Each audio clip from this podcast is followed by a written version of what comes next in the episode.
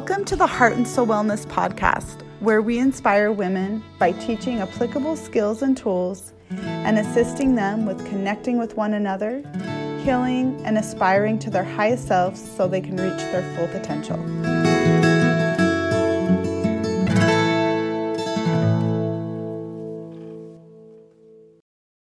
Hi, thank you so much for joining us. Today, what we're talking about is the art of healing from perfectionism. And we're specifically going to be talking about body image, shame triggers related to women and their bodies, and how to learn to love and accept your body.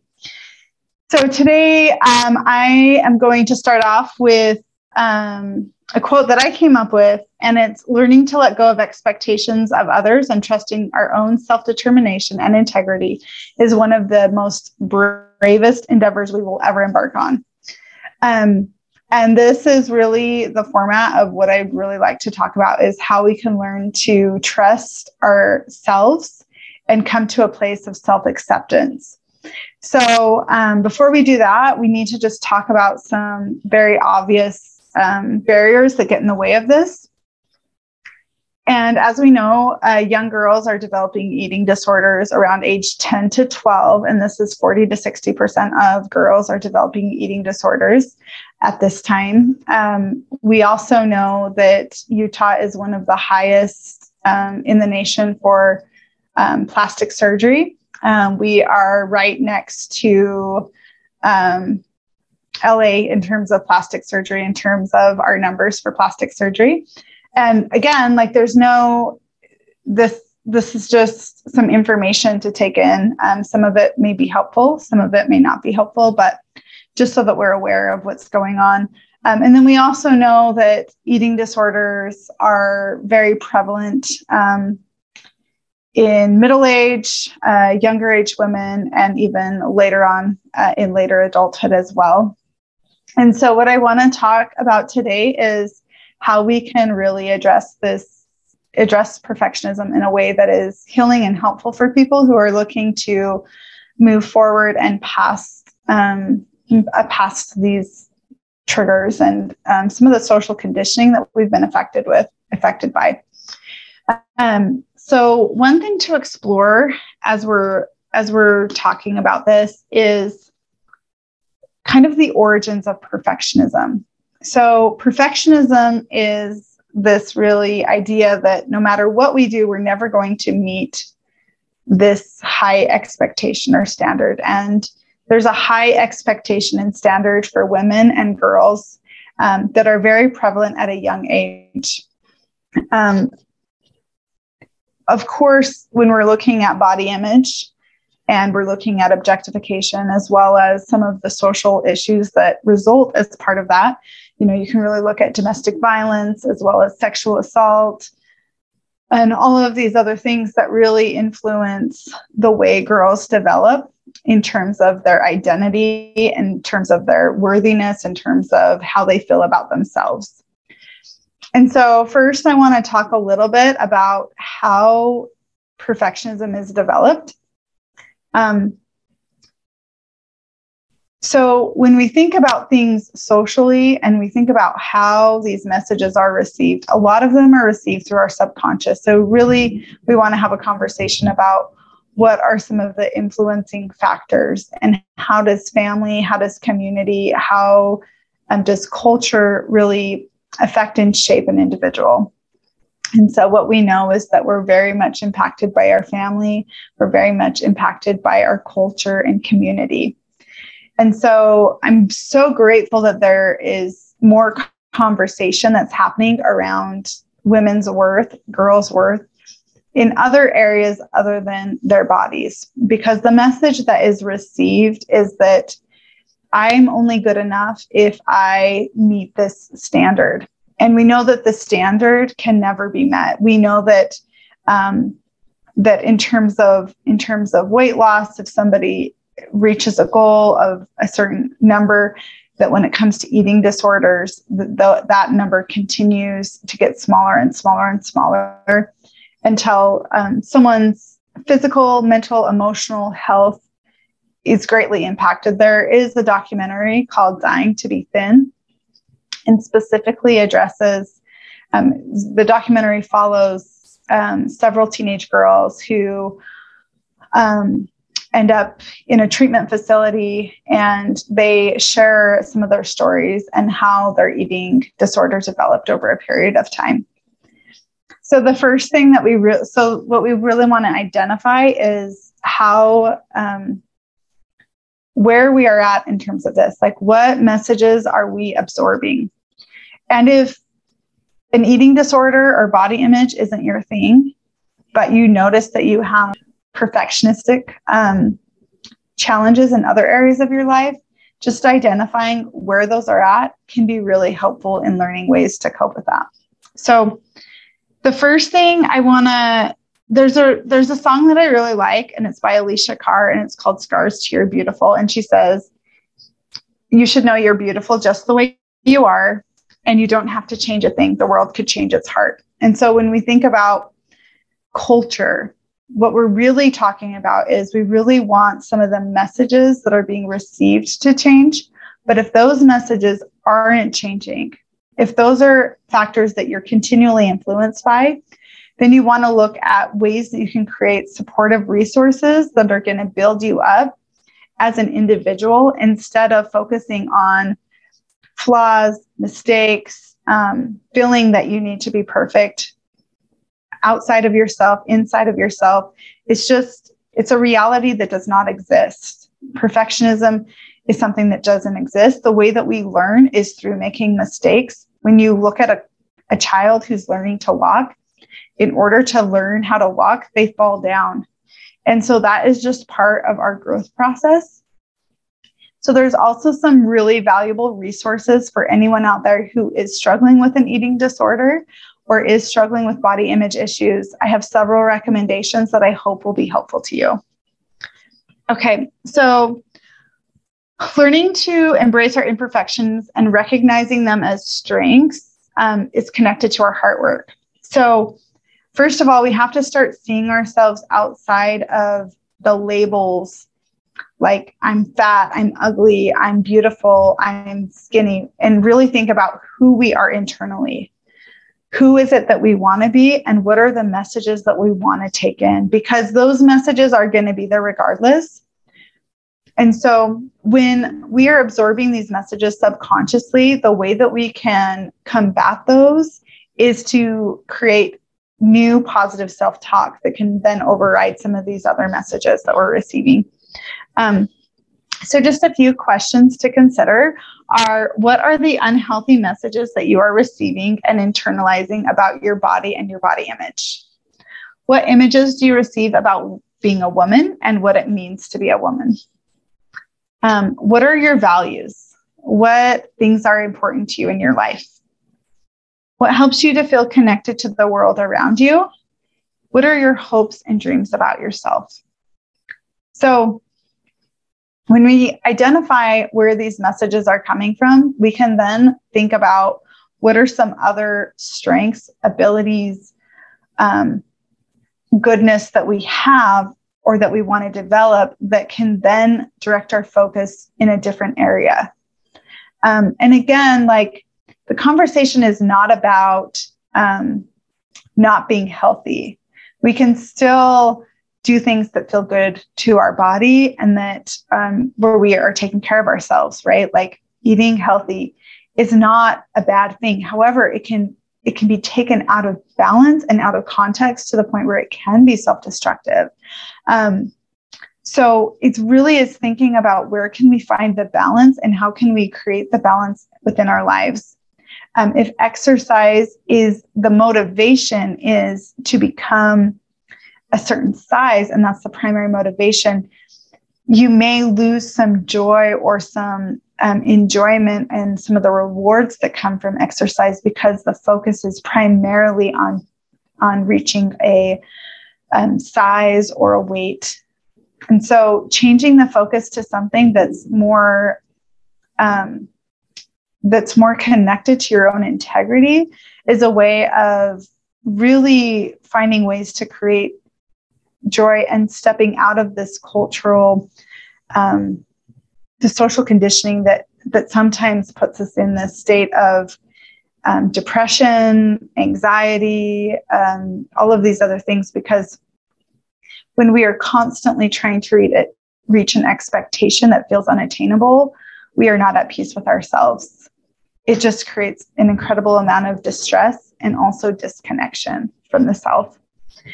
So, um, breaking free of perfectionism looks like uh, looking at the voices you're listening to, what your self talk is like, um, who are the people, situations who are influencing you, um, taking a look at your Instagram and Facebook page, you know, just noticing those um, those connections that are maybe helpful and those that may be destructive. Um, we need to understand what our values are and how we're choosing to show up for ourselves. And so, showing up for yourself means um, following through with your own integrity and your own values and first understanding what that is. And if you don't know what that is yet, it's okay. It's an opportunity to really self reflect and think about what are the things that are really important to you. And so it's a way of giving up the um, what I call false self. It's kind of like the expectations of everybody else around you and thinking more um, intentionally about what are the values, what are the things that are important to you, and what is it that you want to focus on for your own self development. Okay, so um, it's important to create connections and bonds with individuals who will support you with making changes to support your mental, emotional, and spiritual health. Again, coming back to this idea of balance. To create balance, we need to look at all of those areas our physical, emotional, and spiritual health. Um, sometimes this means changing relationships that don't support health, healthy, balanced life and is free of toxic shame, free of the idea that I'm not good enough unless I do all of these things. Um, instead, it's a more nurturing place of, okay, regardless of um, what I achieve or don't, what I don't achieve, I know that I'm still worthy. But to be in my integrity, here are the things that I want to work on and I want to grow and move forward. So, um, we cannot change our behavior by focusing on our weaknesses and beating ourselves up for making mistakes. Again, that's part of our growth process. And in order to be an author of our story or in order to really create what we're looking for in our lives, we have to be able to, we need to move to a space where we're able to recognize that weaknesses are part of our journey and they're part of our story. And accepting those propels us forward Whereas if we beat ourselves up and we engage in a lot of toxic shame ourselves, it's going to be much more difficult to acknowledge the strengths we have, the goodness and the gifts that we have, and even know or be connected to our integrity. Okay. So, learning to see yourself may mean give, giving up labels, behaviors, relationships that keep you from being seen and heard. And it's really um, a helpful um, practice to think about what are the what are the labels or what are the um, people or situations that are impacting your own process with how you feel about yourself and how you feel about others in terms of body? And when we do that we also want to think about comparison the way we compare ourselves to other people. And really um, it's it's understandable it's normal it's it's part of our social conditioning but changing those patterns means choosing a different path. And choosing a different path may look like, okay, I'm I'm not perfect at this, and but I want to choose a different life. And so I'm going to choose to look at myself differently. Okay. So um, a few suggestions I have are acknowledging your strengths and your goodness every day. At the end of the day, instead of focusing on what you didn't do well or what you don't like about your body, focusing on what you do like about yourself and when we're practicing internal validation, we're really thinking about what are some ways that I can be, I can validate myself for um, where I'm at, my gifts, my strengths, my talents, and relying on that more than the external validation. And this is really key in healing from any kind of perfectionism, um, body image issues, an eating disorder, or even depression or anxiety. Is by acknowledging that your internal validation is the most important. that you learn to rely on your own internal validation instead of focusing your energy on the other voices around you. Now, when I say that, of course, healthy relationships, a partner, uh, healthy family members are all great sources that can lift and inspire us. We need people around us. So, absolutely, having a tribe or having people that you can connect with is a fantastic way to build your confidence. But we want to, but when you're doing that, you want to also make sure that you are internally validating yourself and that when you're internally validating yourself, you're then turning inwards to think about how you feel about something instead of what others are telling you. Okay. So, giving up negative self talk, and it's not going to happen overnight. Uh, first, what you're going to do is you're just going to notice when you start to beat yourself up and you're just going to notice it and you're just going to kind of like oh okay i'm noticing that i'm engaging in this behavior again or i'm beating myself up as you acknowledge it and you become aware more aware your brain is going to kind of give you a little signal when that happens again and then you'll be able to choose something different. So acknowledging your negative self-talk. And then the next one is talk to yourself the way you would a friend or a child. Um, someone close to you, someone you love, like how would you talk to that person? And so thinking about that, okay, what would I say to someone I really loved who was in this situation where they were feeling down or feeling like a failure or feeling like they're not good enough? What were some what are some of the words that I would use? And so then just really internalizing those words and even if you reject them at first, it's okay that that has happened. Um, it's going to take some time to get used to a new pattern. And so just allowing yourself the time that you need to practice something different. The next one is looking in the mirror and finding five things that you love about yourself. Um, if you can't, that's okay. You're in the process of looking at yourself differently. Um, and if that doesn't work, starting to even just think about where you can start. Um, I can validate myself for being a really kind friend today, um, validate myself for trying a new skill. Um, I can appreciate this about myself, starting to change those conversations and those voices and the way that, we're talking to ourselves. Um, and then looking at um, starting to validate yourself for healthy living and a balanced life versus um, you know, um, perhaps losing a lot of weight or getting down to that size you wanted, because this is what's going to stick and last longer. Size changes, our bodies change, we gain and lose weight. It's part of the process. But if you can acknowledge yourself or like, oh, yeah, like I'm doing a good job with having a more balanced lifestyle or I'm practicing yoga and meditation and I'm feeling a difference in my body, when we can change the conversation to what's nurturing, then then you're going to be more motivated to engage in that behavior change because um, it's it's more it's more compassionate and so thinking about ways where you can ways that you can um, increase that self nurturing through food, um, through exercise. Think about things you love to do and, and try those things. And if you have a goal, if there's something you really want to work towards, like a, you know, a race or a triathlon or hiking in the mountains, then focus on the goals that because that is what's going to build your confidence. When you can reach your goal, the other day I, I hiked um, I hiked a mountain and I got to the peak and it was an incredible feeling. And so, but that didn't happen all at once. That was just like one step at a time. And eventually I got there and I was so motivated to go back because I loved that feeling of being at the top of the peak and seeing everything around me. And it's a motivating, it was motivating for me to want to do that again.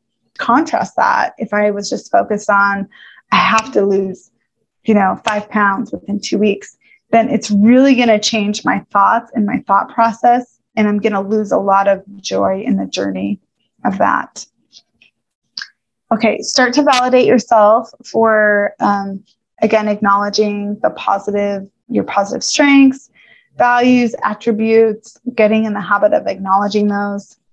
And then discover what it feels like to step outside of cultural norms.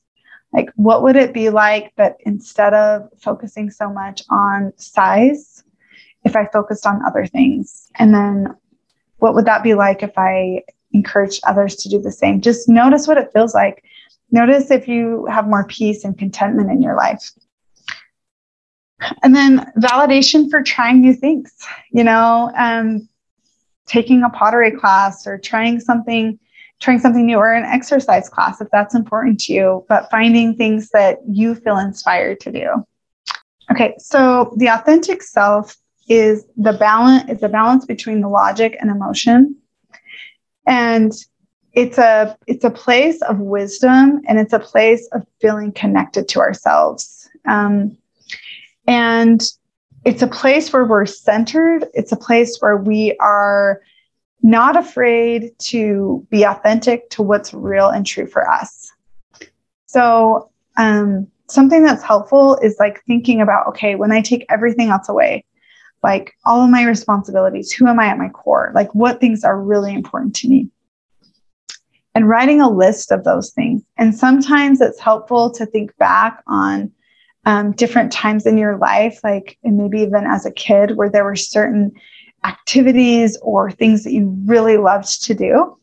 And like for me, it's always been hiking. I've always loved swimming. I've always like liked being active. Um, those have been important. And then um, I've loved reading as well. And so those are activities that are nurturing that I feel very authentic when I'm doing them because it's not about meeting somebody else's expectations, but it really, it does fill my cup. And so thinking about some of the activities and things that you enjoy doing that do fill your cup. And then um,